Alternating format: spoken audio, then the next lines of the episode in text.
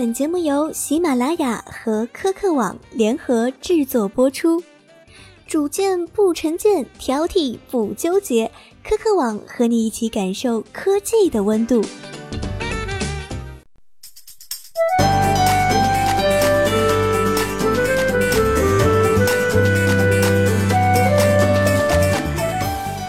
嘿，欢迎收听科客网的嗨科技栏目，我是小林然。农历新年即将到了，相信你也准备买一份小礼物送给劳累辛苦一年的自己了。但问题来了，喜欢各种三 C 数码新玩意儿的朋友们，现在的手机似乎没什么追求了。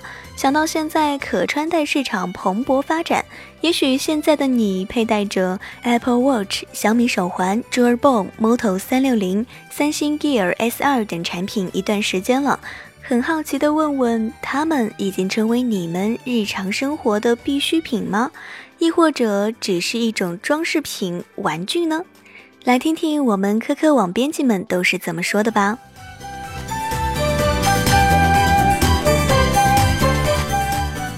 编辑 Jerry 熊说。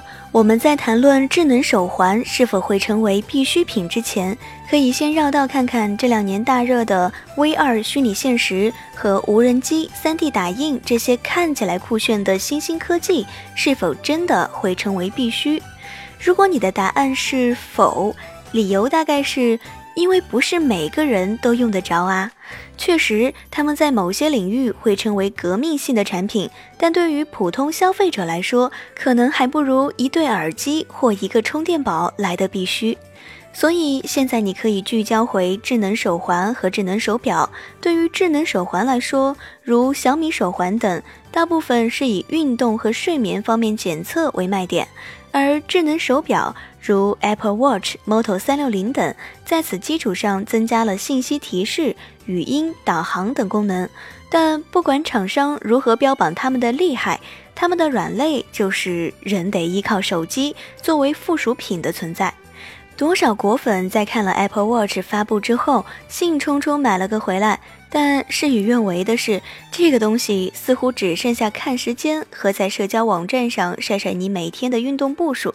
而更尴尬的是，目前买一块智能手表，甚至可能比部分人的手机还贵。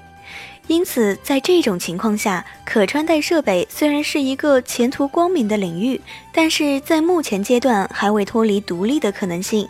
而且在制造门槛低的情况下，什么阿猫阿狗都能插一脚做手环手表，这样一来只会毁了这个设备的生态环境，甚至让可穿戴设备在火了两三年之后从此沉寂，那就着实让人可惜。但不可否认，目前 Apple Watch 可能是最有代表性的智能穿戴设备。再出个两三代，如果连它都没什么革命变化，那可能离成为必需品这个梦想就更遥远了。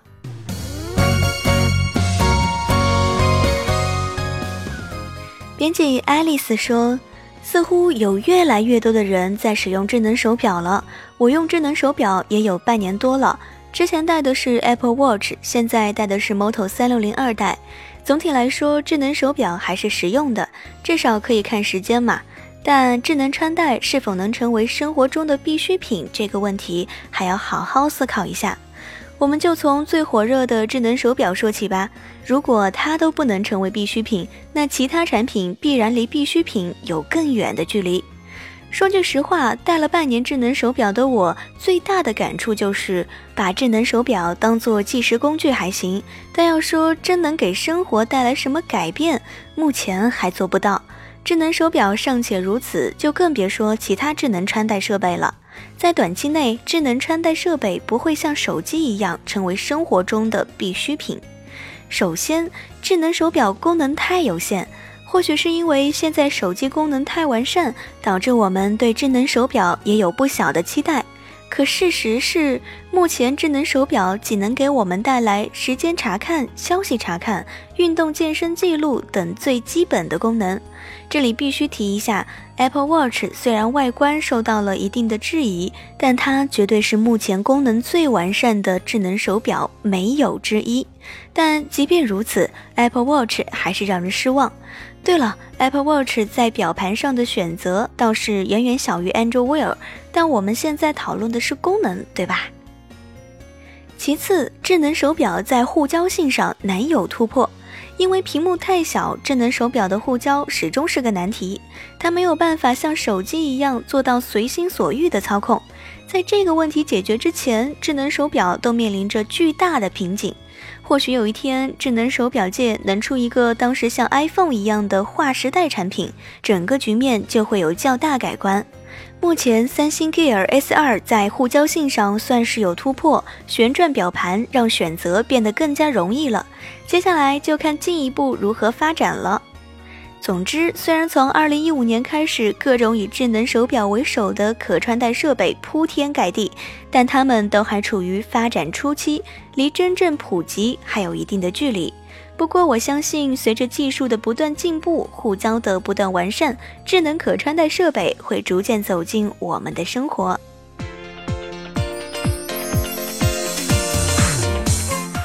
编辑小小兵说：“对于智能穿戴，我一向是秉承着不推崇、不抗拒的心态。以现阶段的智能设备来说，无论是实用性和准确性上，都依然有待提高。”每家的智能穿戴都有着自己独有的一套统计方案，哪套更准确呢？我们并不知道。然而，这些统计出来的数据也并不是大部分都是有用的，仅仅能通过传感器能统计到的数据完全不够全面，而不同的厂商所统计出来的数据自然也会有所差距。同时，通过这些数据计算出来的各种指标也必然同样会存在差别。所以说，如何确保数据的准确性呢？以现阶段的智能设备来说，还是缺少一个标准，在准确性一项中可以说是有待提高。还有一点，我认为是智能穿戴的缺点，就是实用性。脱离了智能手机，就只能看时间，自己不能联网同步，尤其是在续航性上，这一尿点无疑是所有智能穿戴挠破头都难解决的问题。由于身体娇小，智能穿戴的电池基本上都十分小，这自然也导致了重度使用后一天多充等情况的出现。虽然现在不少智能穿戴都在续航性上有所提高，但作为穿戴物品来说，需要充电这点依然让人蛋疼。身价和功能不成正比的智能穿戴，似乎也只能靠颜值来吸引用户了。至于该不该入手购买？如果你只想体验一下的话，买个小米手环还是可以的。如果你是想用智能穿戴，靠它来改变、提高你的生活的话，我还是建议你打消这个念头吧。以上便是此次科科网嗨科技栏目的所有内容了。我是小林然。如果你对数码产品有兴趣，请登录三 w 的科科二八九 .com 获取更多的资讯。有任何建议或者疑问？可通过科克微信公众号科科 bet，微博科克网找到我们。我们下期节目再见喽，拜拜。